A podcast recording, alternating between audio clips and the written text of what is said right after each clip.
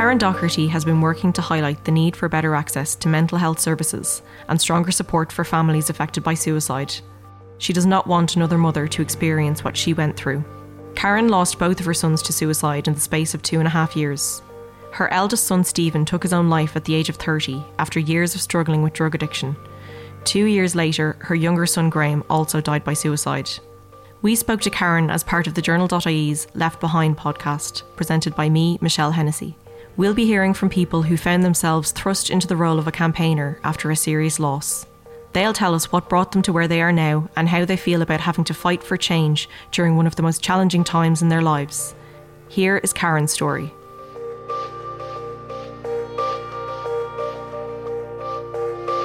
Well, they were both two very different people. Stephen loved a laugh and he loved a joke. Graham did too, but he was very studious. He loved college and he was um, if if he got um, an interest, you know, he was he would immerse himself in it, and he was great for doing research. Whereas Stephen would try and find the easy way out of every situation. Um, there was eleven years between them, and Graham was four years old when Stephen started um, using drugs. So he never really had his brother for too long because as Stephen used more, he moved away from our family. But, um, you know, in, in times that Stephen was clean, the two of them were, were really close because it was great for, for Graham to have his brother back again. But it, they both took two very different paths in life. But ultimately, they both ended their lives the same way. Um, Stephen started to smoke weed at 15 in secondary school. I didn't know he was gone on the hop from school. And it progressed that by the time he was 17, he was in active heroin addiction. And that basically became his life right up to the age of 30 when he took his own life. He in the last four years before he died, he'd been in out of treatment centres and he'd been clean for maybe months or a year at the most at a time, but he always relapsed. And the Christmas before he died, he he started to smoke crack, and he he really was the worst that he'd ever been. And he took his own life on the eighth of June, two thousand and fifteen. He was thirty. And what, what was your relationship like in, in the months leading up to his death? It was very volatile because all through Stephen's addiction, as a parent, you think, I'll do everything I can in the world to get them clean. I'll do everything I can to save them. And you keep working towards that all the time. But in the six months before his death, especially around the Christmas when I realised that he was using again, it just seemed that you know, there was no point anymore because my own mental health had suffered as a result of Stephen's addiction. And after Christmas, the two of us fell out because I told him that I just couldn't, you know, look at him slowly killing himself, that I would do anything in the world to see him clean and to have a happy life, but I just couldn't look at him using again. And we fell out and we didn't speak again. And how did you find out that he had taken his own life? Um, funnily enough, I was down in Wexford for the June Bank Holiday weekend, and I just had this terrible feeling all weekend that there was something wrong with Steve. And he still kept in contact with my ex husband and, and Graham and Rachel, my son and daughter. And I rang my ex husband when I come home on the Monday and I just said to him, David, I just get this terrible feeling that there's something wrong with Stephen. And he said to me, Oh no, Rachel spoke to him on Friday and he was fine. And about an hour later, David rang me back and he said, Karen, Stephen is dead. His friends have been trying to contact him since the Sunday. Uh, they went up to his apartment on Monday evening. There was no answer. He usually left his door open so everybody could come in and out. And they, they rang his phone. They could hear his phone ringing inside. So they eventually had to break the glass in his hall door. And uh, this was on the Monday. We think that he probably took his own life on the Saturday night. And what, what was your reaction? Oh, absolute devastation. I always felt that something would happen to Stephen, but I always thought it would be an overdose. I never thought that he would get to the point that he would take his own life. My daughter told me he told her that he, he'd been trying to get clean all the week previously and he'd been just on methadone. And uh, funny enough, at his inquest, there was no drugs and there was no alcohol in his system. In the immediate aftermath, and then you know, looking forward over the next couple of years, how did that impact on on you and on the rest of the family? Well, when there's a suicide in a family, each member of the family experiences terrible guilt because everybody blames themselves. I blame myself, obviously, because we weren't speaking to each other. Rachel blamed herself because she felt maybe she hadn't seen him enough. She hadn't done enough to try and help him. But Graham was 19 at the time. And the week before Stephen died, he, the two of them had had a stupid row over absolutely nothing. And this played on Graham's mind because every so often he'd say to me, Mum, it's my fault Stephen died because if we hadn't fought, hadn't fought, he wouldn't have taken his own life. And he every now and again this would come up in the conversation. Yeah, and so then three years after you lost Stephen, then you lost Graham. We lost Graham on the 20th of November 2017. It was two days after his 22nd birthday. He'd celebrated his birthday on the Friday night out in Swords and he'd been in a party at Lucan on Saturday night. I collected him on Sunday morning, brought him home. He lived with his dad and he lived with me. He went between the two of us and he came home to my house and he seemed very agitated and anxious and he was up the stairs, down the stairs. He couldn't sleep. He was tired. And my family all come out for dinner. And when they went home that evening, he was still up and down. And I said to him, Graham, for God's sake, what is going on with you? What were you doing? And he said to me, Mum, I was smoking weed on Friday and Saturday night, and it's made me so anxious. He said, I can't sleep, I can't relax. I lost the head with him, roaring and shouting because he just knew that, you know, I have zero tolerance on drugs. And then, of course, I felt bad so I went up and I got back into bed with him. And the two of us lay there for about two hours and we were chatting away about everything under the sun. And when Stephen died, Graham and myself had both gone to console. But Graham only stayed for three sessions. He just couldn't face talking about it. And he said to me, Mum, I think I need to go back to counselling because I need to, you know, talk about Stephen. And I said, That's brilliant, Graham. You know, we'll organise it all and you know, it'll be great for you to, you know, to be able to talk about it and get it off your chest. He had only finished college that May. He was a software developer and he got the highest degree in the 30 year history of NCI. He got the an award for the best um, project in his year and he was working with Workday, an American company here in Dublin, as a developer. So he had big things ahead of him. He had big, really big things ahead about or ahead of him. He'd just come back from San Francisco. They'd sent him out to San Francisco to work for two weeks. Motorbikes were his passion. He had three motorbikes, and he had the world at his feet. Um, and on the Monday morning, he got up and he said to me, I still don't feel too great. I think what I'll do is I'll go back to Swords and work from home.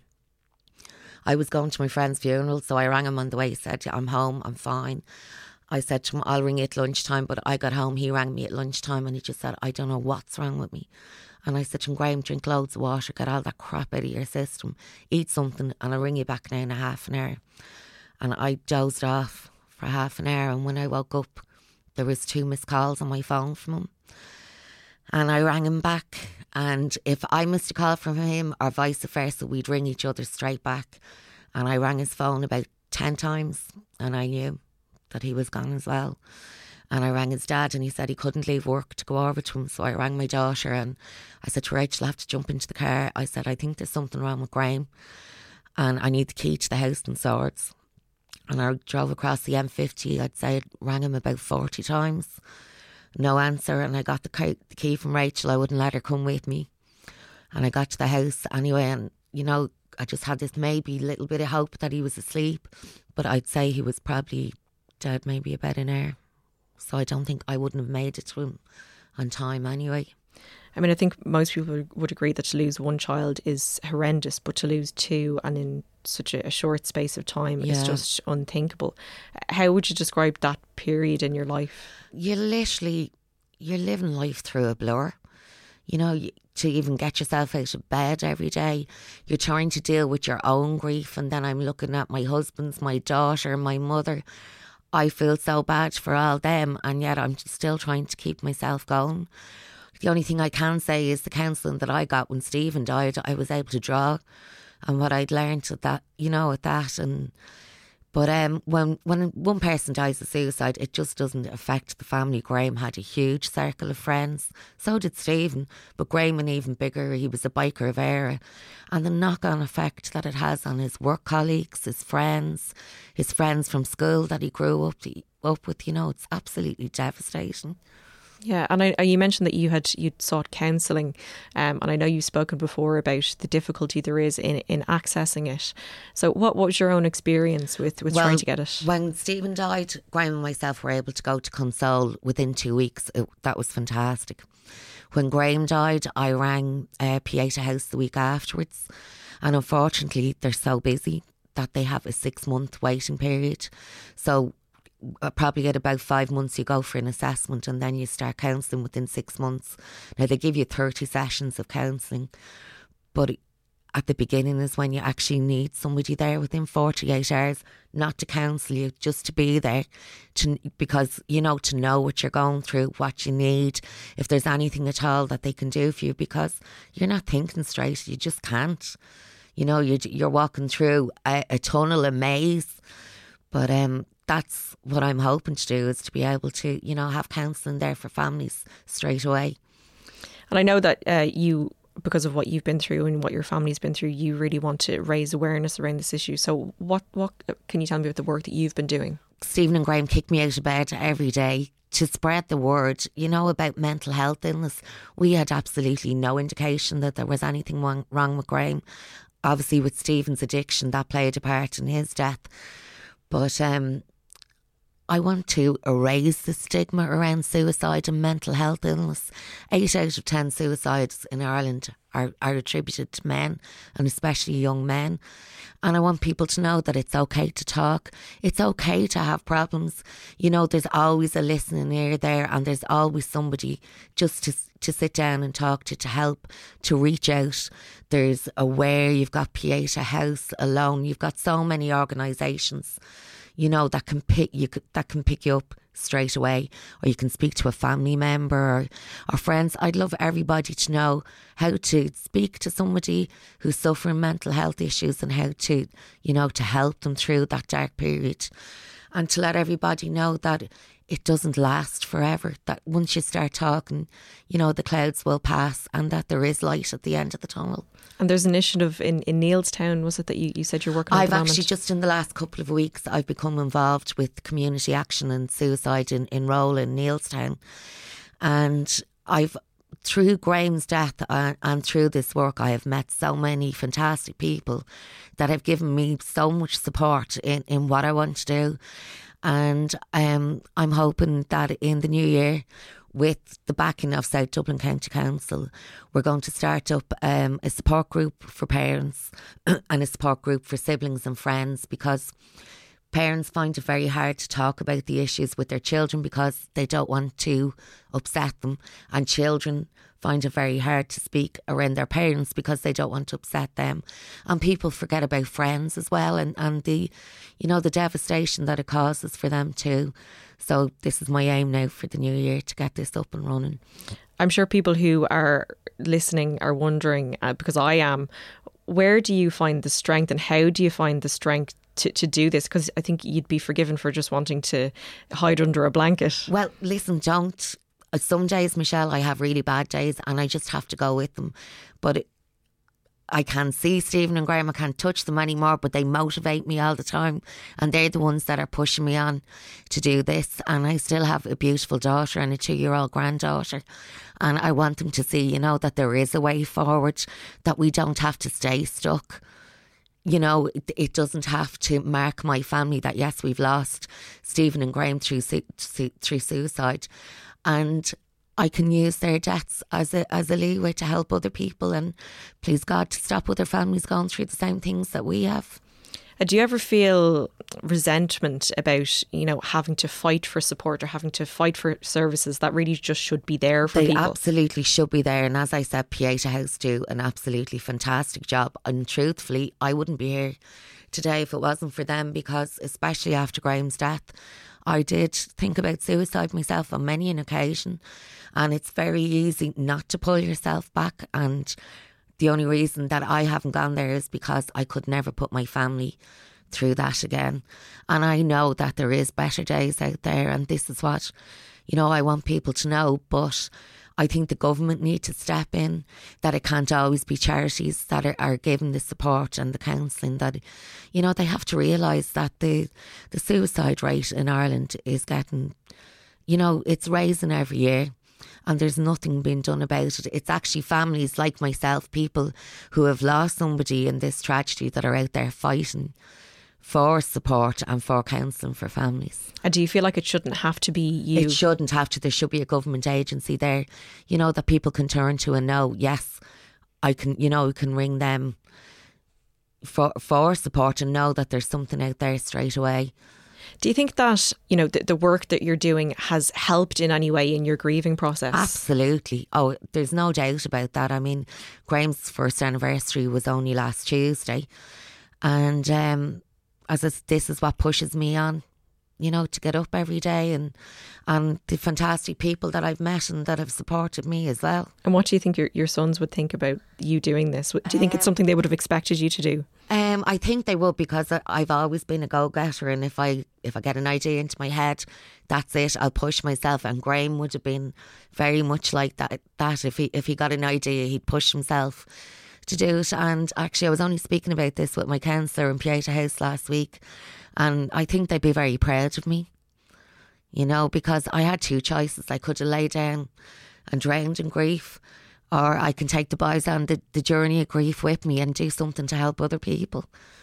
And it's somewhat of a legacy for, for them as well. Absolutely, yeah. And their story is their legacy. And as I said, they've taken two different paths in lives there's so many co- people in this or families in this country who have somebody who's in active addiction, and then the knock-on effect, you know, that it has within their families as well. Because, like, I often wonder if Stephen hadn't taken his own life because of addiction, would Graham still be here? But I will never know because I don't know what mental health issues Graham had that that he was hiding. And if, if there's something that you would want to ask the government for now, what would that be? What do you think we need? Um, I think we need another agency like Pieta House on a bigger scale that's funded by the government. Uh, plus, I think people like myself who would, you know, help out there because obviously when somebody loses a family member through suicide, I know exactly how they feel. If you just want to sit in a room, that's fine. We'll just sit in a room and talk to you, but just to be there for them. Um, you know, when somebody dies, everybody's, oh, God love you. But that's not what we need.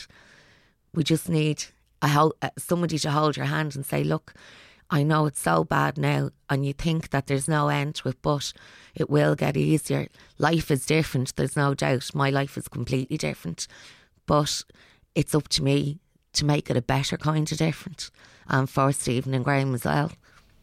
And if there's any um, message for somebody who's listening who might be suffering at the moment and, and who's feeling really low right now, what what would that be? What I would say to them is to to reach out to a friend or a family mem- um, family member. When when you're so low, what you don't realise is there's so many people out there that love you, that their worlds will be absolutely broken if you decide to take your own life. And the, the saying "this too shall pass" is really tr- is really true, because today you might feel so bad, but if you if you reach out to somebody else and start speaking about the issue, it lifts the burden off your shoulders, and there is, you'll find that there is light at the end of the tunnel. Karen, thank you for joining us and, and, for Michelle. sharing your family story with us, and best of luck with all the work that you're thank doing. Thank you very If you are affected by the issues discussed in this podcast, support is available. You can call Samaritans on 116 123 or email jo at samaritans.ie. That's J O at samaritans.ie. Or to contact Aware, call 1800 80 48 48. You've been listening to the Journal.ie's podcast Left Behind, presented by me, Michelle Hennessy, and produced and edited by Nikki Ryan. Music is by Audionautix. Thank you to Headstuff for the use of their studio, and thank you for listening.